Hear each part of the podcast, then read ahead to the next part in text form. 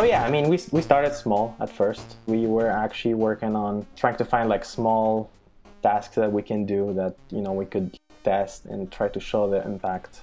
You iterate and you do different tests and some of them, you know, shows up to be sometimes surprising.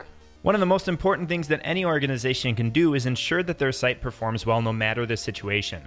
Performance has been connected to everything from bounce rate and conversion rate to user engagement and satisfaction to general access. But improving performance isn't always easy. There's a lot of different facets to consider, there's new metrics coming out constantly. Frankly, the business model of the web makes it very difficult you know, maybe your first party site is actually pretty decent and is holding the line, but you keep getting pushback from marketing to just keep adding more third party content.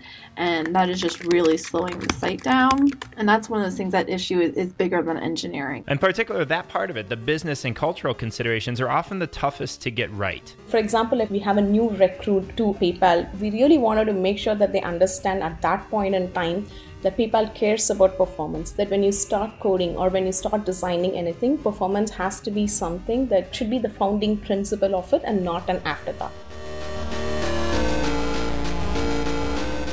This is Chasing Waterfalls, a podcast featuring conversations with people working to make the web faster for everyone.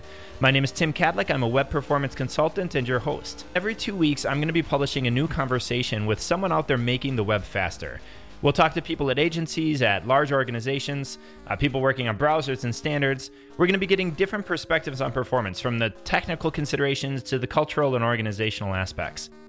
There are going to be some familiar faces, or voices, I guess, but I also want to shed a light on some of the people out there that are doing great work that might be flying a little bit under the radar. So if that sounds like your cup of tea, please subscribe to the podcast in your favorite podcast application or visit the site at chasingwaterfalls.io and let's start making the web faster for everyone.